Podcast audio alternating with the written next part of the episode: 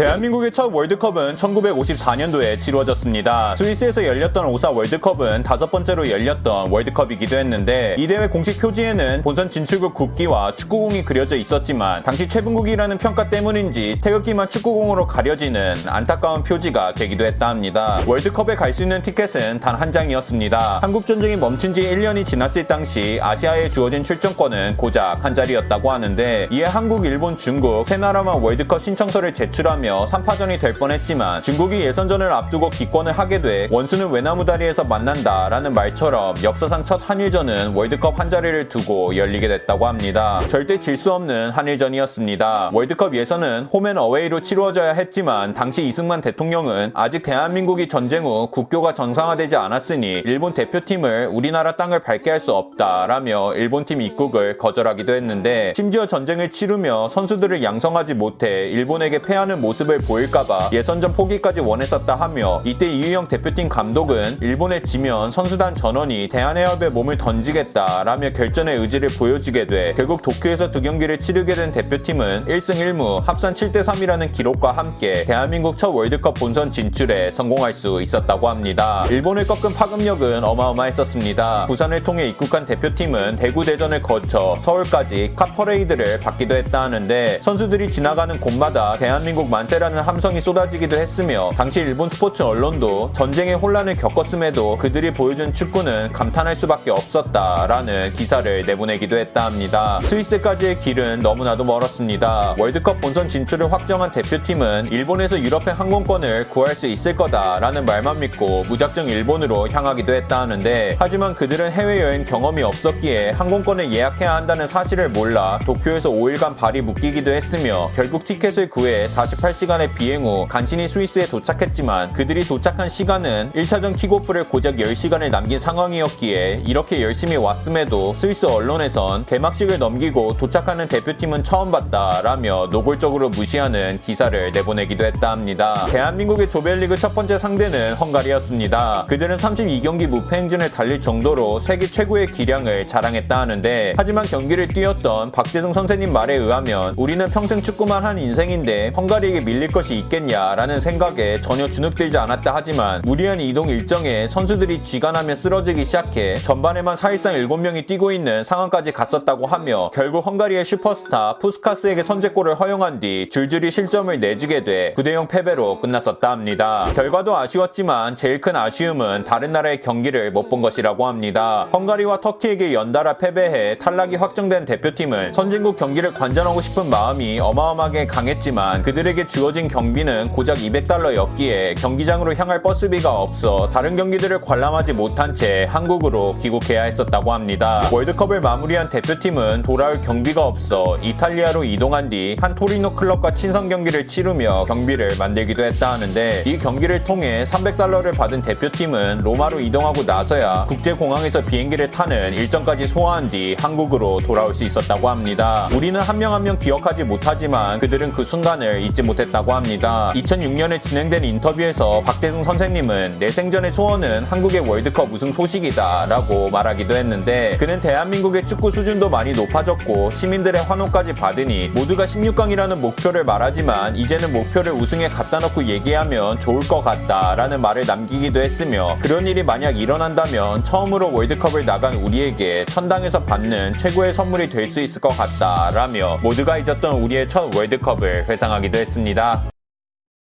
끝!